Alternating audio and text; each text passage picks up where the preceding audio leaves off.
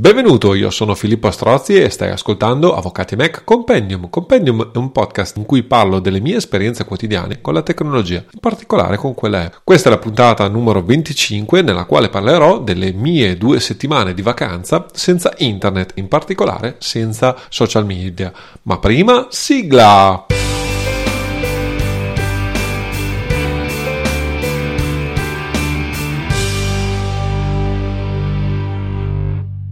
Prima di entrare tuttavia nel vivo della puntata di oggi, alcune comunicazioni di servizio. Innanzitutto questo episodio nasce per esigenze pratiche, infatti voglio testare una nuova funzionalità del programma di editing di podcast dell'amico Alex Arcuglia e quindi mi sono messo oggi pomeriggio a registrare questo episodio che originariamente non avevo programmato di registrare. Seconda cosa, vi faccio un po' di pubblicità, anzi voglio fare un po' di pubblicità per la bella iniziativa dell'amico e collega Giorgio Trono, che ha aperto le iscrizioni al suo corso di Legal Design. Questo corso nella sostanza è rivolto agli avvocati ovviamente o ai giuristi d'impresa e lo scopo è di cambiare il modo di scrivere, presentare, comunicare i propri documenti e le informazioni legali in generale. Non riuscirò a partecipare a questa prima edizione. Tutto questo perché sto già seguendo il corso dell'Università di Milano del professor Ziccardi di Coding for Lawyer e oggettivamente non riesco a inserire questo corso nella già complessa agenda di questi mesi. Conto tuttavia in una seconda, addirittura una terza edizione. Spero che questa iniziativa di Giorgio abbia buon fine di partecipare. Vi ricordo che come tutta la formazione professionale le spese del corso, che si aggirano intorno ai 320 euro, sono deducibili al 100%, quindi se vi interessa non avete proprio scuse. Rimango sempre in questo ambito per parlare di quello che secondo me il legal design, l'ambito diciamo a cui più in generale il legal design afferisce, ovvero quello che io definisco scrittura efficiente, cioè veicolare in modo efficiente e diretto il messaggio giuridico e non che vogliamo esprimere ovviamente con i nostri documenti. Più o meno lì da maggio, ve lo anticipo, conto anch'io di fare qualcosa di simile a quello di Giorgio da un punto di vista differente. Sarà infatti una serie di incontri, workshop legati più che altro agli strumenti per ottenere il risultato di una scrittura efficiente e indovinate quale sarà l'argomento di questo workshop, che credo sarà invece in una sola giornata. Come utilizzare gli strumenti come Markdown, Pandoc e LaTeX per creare atti avanzati in modo semplice. Se siete impazienti vi segnalo che ormai un annetto o 2 fa ho fatto un webinar su Scrivener che è stato poi lo spunto per approfondire successivamente le altre tecnologie di cui voglio fare il workshop, dove di fatto ho iniziato a appunto applicare questi principi e dove per la prima volta mi sono approcciato a utilizzare degli strumenti specifici per scrivere in maniera efficiente. Quindi se volete il webinar lo trovate direttamente nella sezione webinar di Avvocati e Mac alla voce Scrivener. Venendo a argomenti più legati a noi, spero, se tutto va bene, mi piacerebbe, mettiamola così, di ripartire con Compendium con una cadenza più o meno mensile, ma come vi dicevo ho già tanta carne al fuoco in questo periodo e quindi non garantisco nulla. Vi ricordo che se invece mi volete sentire settimanalmente c'è il nuovo podcast con l'amico Roberto Marin A2. Le dirette sono ogni venerdì sera alle 21:30 su YouTube e il podcast dovrebbe uscire, spero, nel mese di febbraio con le prime puntate. Stiamo ragionando sugli ultimi strumenti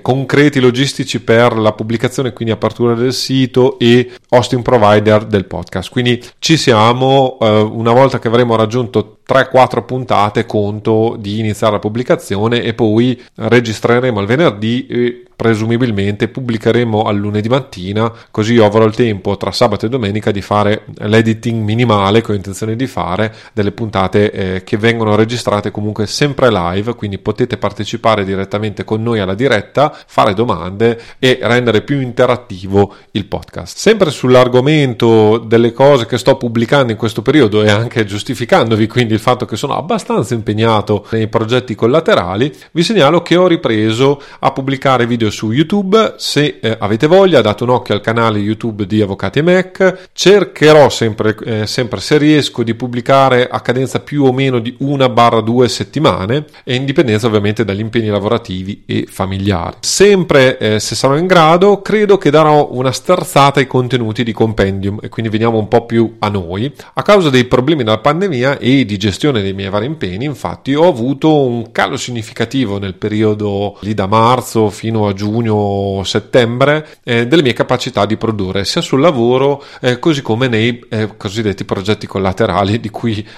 state ascoltandone uno. Con il mio ritiro tra i monti, di cui vi parlerò nella puntata di oggi, è iniziata la mia riflessione su questo problema, che ha ovviamente ripercussioni profonde sulla mia vita professionale e non. Ho dedicato quindi molto tempo a leggere e riflettere su quello che, tra virgolette, viene definito produttività, che io non amo tra l'altro utilizzare questo termine, ma c'è poco per farsi capire, bisogna che lo utilizziamo. Attualmente credo di essermi rimesso in carreggiata, e effettivamente dopo una serie di piccoli problemi che non c'entravano nulla con l'attività professionale né con i progetti collaterali, credo di riuscire, diciamo, a gestire abbastanza bene i vari impegni che mi sono prefissato, ma ritengo utile comunque formalizzare alcune di queste conclusioni a cui sono arrivato, e ne approfitto innanzitutto utilizzando questa puntata come primo spunto e eventualmente altre puntate future per parlare di argomenti diversi. Il motto di Avvocati Mac è lavorare in modo efficiente con la tecnologia Apple, ma credo che sia importante rispondere anche alla domanda di che cos'è l'efficienza, o di come lavorare in modo produttivo, e a prescindere ovviamente dagli strumenti che si è scelti. Credo quindi abbia senso, diciamo, parlare qui, ovviamente sempre con un approccio tecnologico, posto che io amo la tecnologia e la uso quotidianamente, ma come usare e perché usare la tecnologia credo che sia una domanda importante da porsi prima di investire su questo o su quello strumento tecnologico. E mi piacerebbe appunto usare Compendium, come vi dicevo, per fare un po' il punto per me, ma anche per voi, spero. Ditemi quindi se cosa ne pensate di questa mia idea di fondo, se questa sterzata vi può interessare o invece ritenete che non c'entri niente con questo podcast. Ovviamente potete farlo nei commenti di questo episodio, via mail, o anche lasciando semplicemente una recensione su iTunes. E a fine puntata vi racconto sempre come si fa. A ogni modo, comunque, non preoccupatevi, non ho intenzione di far diventare Compendium un podcast sulla produttività, non ce ne dubbio, diciamo. Infatti ho già in programma una puntata su come ho invece rivitalizzato il mio MacBook Air del 2014 con una distribuzione Linux che si chiama Regolith, e di cui ho accennato nella newsletter. Come vi dicevo, comunicazioni di servizio un po' lunghe, me ne scuso, ma era da tempo che non registravo ed avevo bisogno di fare un po' di comunicazioni per chi mi ascolta. Veniamo quindi finalmente a noi, all'oggetto di questa puntata. Breve riassunto per chi non ha letto la newsletter. Ne ho parlato, infatti, questo mio esperimento ne ho parlato nella newsletter di agosto, e successivamente in quella di settembre ho annunciato il mio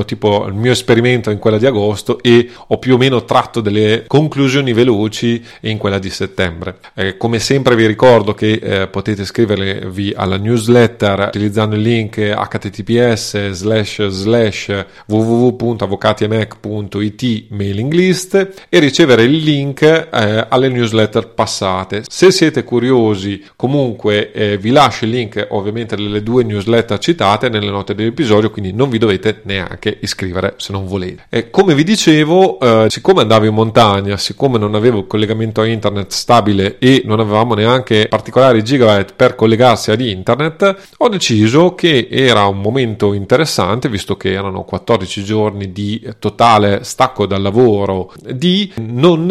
avere nessun tipo di social media. Quindi ho disinstallato le applicazioni di Twitter, di Telegram, di YouTube dai vari dispositivi, soprattutto YouTube, che ovviamente consuma notevolmente banda. non ho mai avuto, o meglio, ho avuto ma cancellato tempo addietro, anni fa, WhatsApp, quindi non mi interessava farlo. Non ho Facebook, non ho Instagram e non ho altri social network. Sapete, se ascoltate questo podcast, che io non sono un amante di tutte queste cose, e quindi sono andato in montagna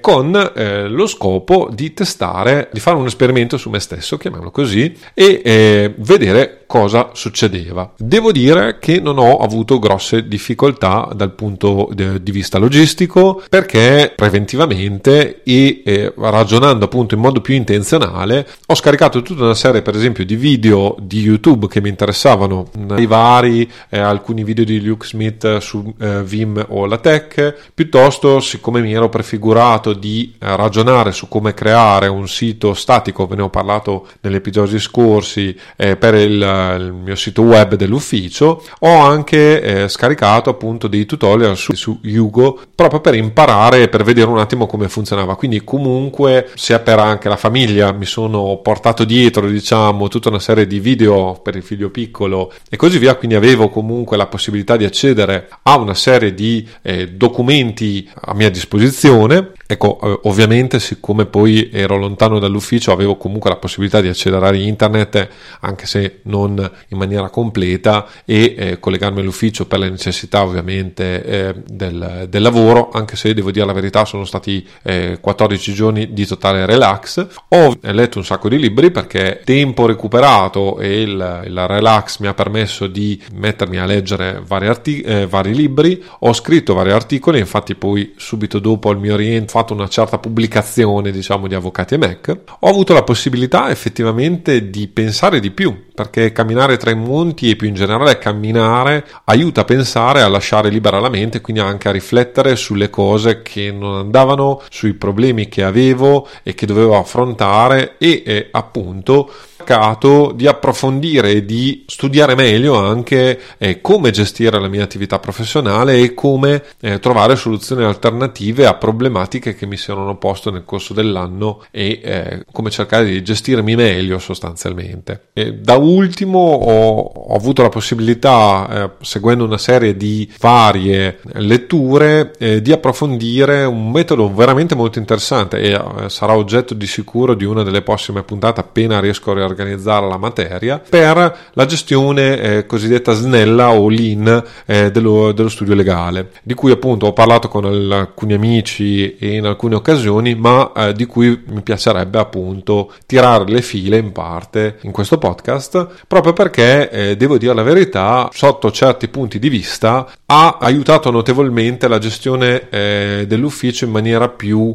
sinergica, e anche a gestire in maniera molto più lineare la mia attività professionale. I risultati di questo detox, chiamiamoli così, e se siete interessati vi segnalo il libro di Cal Newport, Minimalismo Digitale, che di fatto in parte è stata la scusa, diciamo, per ragionare e per testare questo esperimento, e appunto Cal Newport nella sostanza consiglia addirittura di staccarsi totalmente da tutte quelle, dai social network, ma non solo, anche email dove è possibile e così via, per addirittura un mese. Questo perché, secondo lui, e ritengo che abbia ragione, staccandosi da queste nostre abitudini, che a volte non sono intenzionali, non sono volute, spesso e volentieri abbiamo iniziato a utilizzare questi strumenti che sono poi di fatto delle fonti di disattenzione e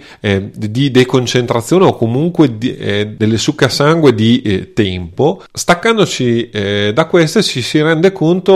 del fatto che casomai non sono così essenziali, non sono strumenti che effettivamente necessitano nella vita quotidiana. Tant'è vero che appunto Twitter, per esempio, che era ogni tanto una delle fonti di mia distrazione personale, l'ho totalmente disinstallato da qualsiasi device / computer. Ogni tanto attualmente mi ci collego, ma raramente, una o due settimane, proprio perché alla fine sì, alcune notizie potevano riceverle più rapidamente attraverso Twitter, ma le news, diciamo, che ottengo da Twitter non giustificano il tempo che poi alla fine, trovandomi in Twitter a scrollare appunto la timeline, la cosiddetta timeline, perdo. Quindi Ho ottimizzato invece l'utilizzo dei miei feed RRS, quindi ho fatto una selezione, ho migliorato la selezione dei siti che seguo più o meno quotidianamente quando ho tempo, proprio perché invece da qui posso prendere spunto, posso appunto trovare informazioni utili che mi interessano e però alle mie condizioni, cioè quando ho intenzione, ho un momento di pausa, voglio leggere qualcosa, posso sfogliare il mio feed RSS e aggiornarmi su questo o quell'argomento comunque di mio interesse. Ho anche tolto Telegram dal mio iPad e l'ho lasciato alla fine solo sull'iPhone e solo sui fissi, chiamiamoli così, sull'iPhone per emergenze, nel senso che ogni tanto può esserci che qualcuno mi contatti lì, ma tendenzialmente lo dico sempre e l'ho detto quando ho aperto anche il canale di Telegram per Avvocati e Mac, ho silenziato completamente Telegram, quindi non ricevo le notifiche, quindi solo quando volontariamente vado su Telegram per un momento di svago, chiamiamolo così, allora mi aggiorno sulle varie cose che capitano e a volte appunto in base alle esigenze e le necessità casomai non vado su Telegram per un giorno o due, soprattutto nel weekend. Bene, quindi adesso vi volevo dare un po' un quadro di come ho ristrutturato dopo questo stacco, diciamo, che è stato uno stacco positivo, devo dire la verità, perché anche per esempio YouTube, che era un altro delle ragioni in cui mi perdevo nei meandri di YouTube, anche se tendenzialmente ho un utilizzo abbastanza conscio di YouTube, nel senso che o cerco materiale che mi interessa, quindi cerco video per approfondire un determinato argomento, vedere se è stato trattato da qualcuno un argomento che mi interessa, e altrimenti viaggio con i feed, con le iscrizioni di YouTube stesso e ogni tanto mi lascio tentare tra virgolette dall'algoritmo e guardo la cosiddetta home di YouTube, dove bene o male YouTube mi propone dei video che in base alla mia navigazione precedente ritiene di mio interesse. YouTube, appunto, ho fatto una cosa un po' particolare, ho tolto l'applicazione e invece mi sono messo a guardare YouTube attraverso Brave, che è un browser con uno spiccato, diciamo, senso alla privacy. Non l'ho utilizzato però prevalentemente per il discorso privacy, o meglio l'ho utilizzato perché Brave, tra le varie altre cose, taglia tutta una serie di tracciamenti e di altre cose che effettivamente danno molto fastidio a YouTube, ho visto, e quindi l'algoritmo non riesce a tracciarmi completamente, da quello che ho visto, nel senso che per esempio la pubblicità non viene trasmessa utilizzando Brave o viene trasmessa raramente. Infatti quando utilizzo casomai YouTube perché devo rivedere un video che mi interessa o che voglio citare, quindi lo cerco velocemente attraverso Safari, mi trovo casomai a guardare quintalate di pubblicità. Ecco, Brave riesce in parte a inibire, anche se non totalmente, le funzioni di tracciamento di YouTube. Questo è un vantaggio e uno svantaggio, perché nella sostanza mi sono reso conto che riesce meno a trovare argomenti di mio interesse. E questo è da una parte uno svantaggio, perché effettivamente devo dire la verità, se si cura molto quello che si guarda su YouTube, ammetto che gli algoritmi di YouTube riescono effettivamente a estrapolare, a portarci alla vista, diciamo, argomenti molto legati alle nostre ricerche, e quindi anche ci permettono per esempio di conoscere cose che ci interessano. Per esempio Luke Smith, non mi ricordo più, ma credo che sia uno dei suggerimenti di YouTube, perché appunto cercavo materiale in LaTeX, Vim e cose simili, e il suo canale ovviamente adesso meno, ma era molto dedicato a questi argomenti, per cui rientrava sia tra le mie ricerche, ma anche era una delle, ovviamente, dei consigli di YouTube. Quindi questo fa sì che io sia meno legato ai consigli di YouTube, che è un vantaggio, perché ovviamente il meccanismo di gestione di YouTube è meno efficace e quindi mi lega meno, quindi mi vincola meno. Poi apro e chiudo una parentesi, ho bloccato l'autoriproduzione, quindi non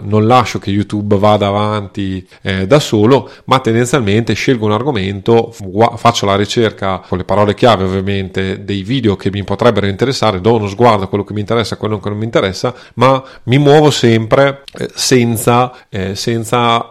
lasciare a YouTube il controllo della mia navigazione, che è importante proprio perché è in questa maniera, secondo me, che questi strumenti, che sono fonti anche importanti di conoscenza, devono essere usati e non con la modalità, diciamo, social, che del social network, chiamiamolo così, che invece vorrebbe mantenere la nostra attenzione sul social network H24. Comunque, fatta questa breve parentesi che non era voluta, ma che mi serviva anche per farvi capire i ragionamenti che sto cercando di fare e come cercare di mandare in cortocircuito o hackerare, se mi concedete il termine, l'utilizzo dei social media proprio per evitare i danni questi producono, ma che invece mi permettono di fruire anche dei contenuti che oggettivamente sono presenti, a volte sono di interesse anche rilevante. Ho deciso di riorganizzare la mia giornata lavorativa. Ovviamente adesso vi devo raccontare un po' come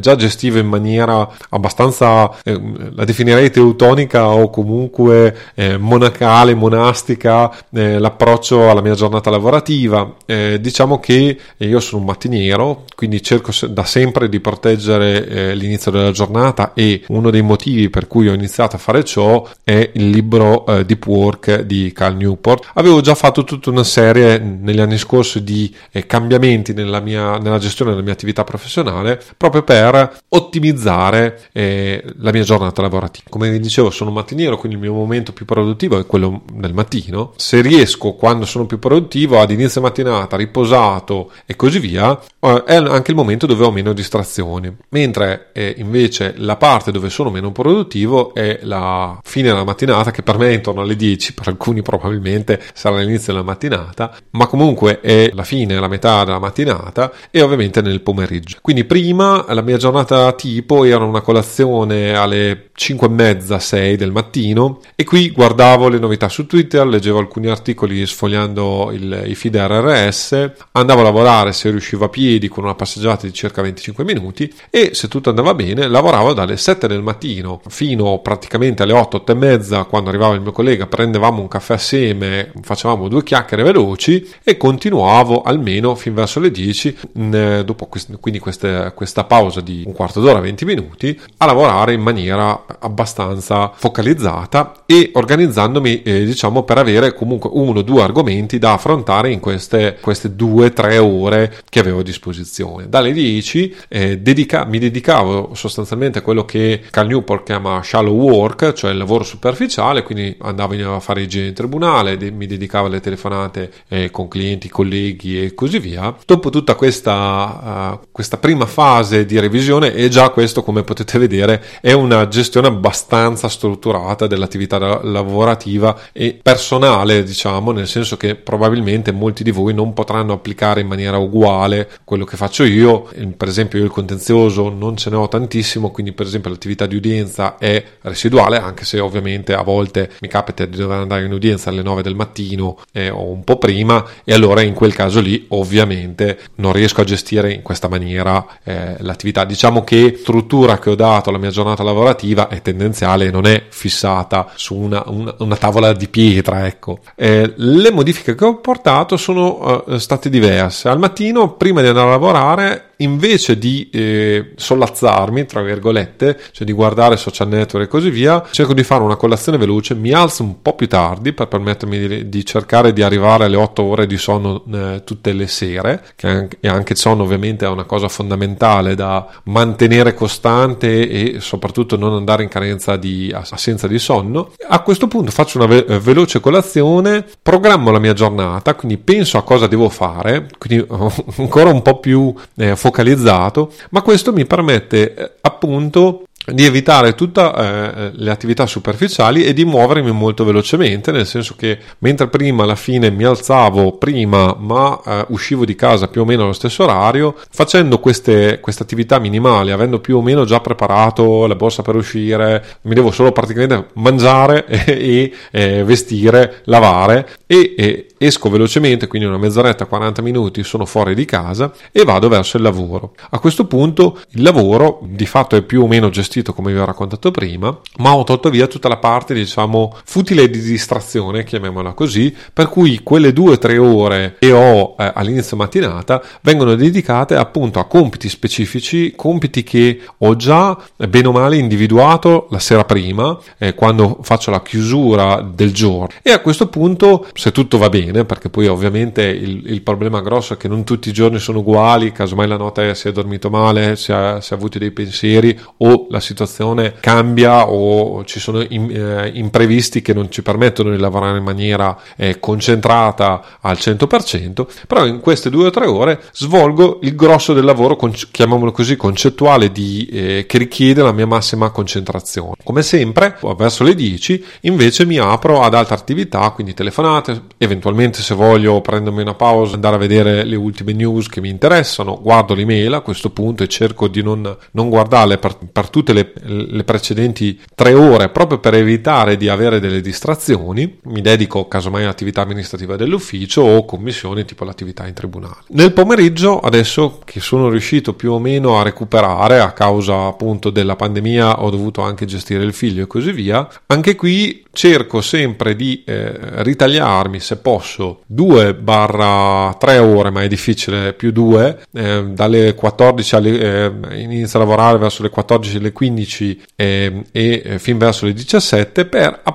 cercare di essere produttivi. E in questo caso cerco di inserire i cosiddetti progetti collaterali. So che per esempio al pomeriggio non sono al 100%, comunque, perché la giornata è già lunga, diciamo. Allora cerco di inserire invece progetti collaterali, dove diciamo la minor lucidità, chiamiamola così, è compensata casomai dal fatto che ho voglia di fare questo. Adesso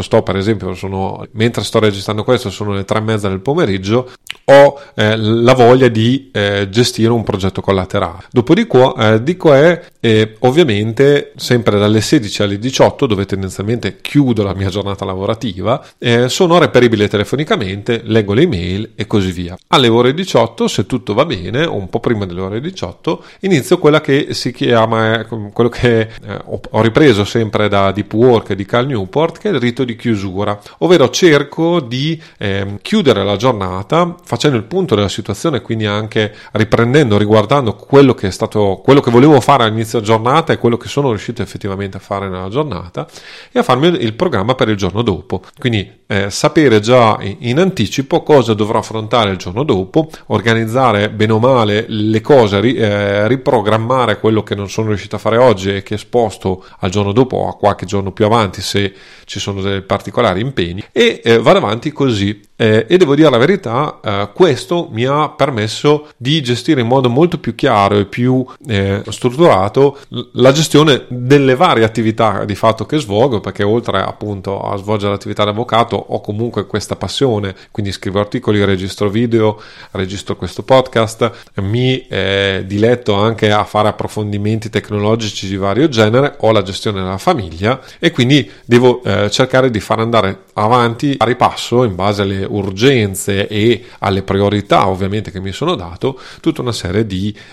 attività. Spero che questo scorcio tra virgolette vi abbia dato alcuni spunti e vi abbia anche incuriosito. Molto di quello che vi dico non l'ho inventato io, ve lo dico già, ma ho preso alcune cose appunto prevalentemente da Deep Work, ma anche da vari altri libri di cui appunto mi piacerebbe proprio parlare, se ovviamente c'è anche interesse vostro, in questo podcast, proprio per condividerla da una parte e formalizzare anche per me dall'altra questa gestione personale e rivisitazione, diciamo, di come sia possibile svolgere l'attività legale senza impazzire da un certo punto di vista, non correndo dietro alle scadenze, ma lavorare in maniera più programmatica e anche più possibilmente rilassato. Come sempre siamo arrivati alla fine, trovate alcuni approfondimenti e link nelle note dell'episodio, che trovate su avvocatiemac.it/podcast/25, che è la puntata di quest'oggi. Se vi è piaciuta la puntata, se avete suggerimenti o richieste, potete lasciare ovviamente sempre una recensione su iTunes. Come fare? Semplicissimo, ho scritto una guida che trovate tra i link delle note dell'episodio. Ci sentiamo presto.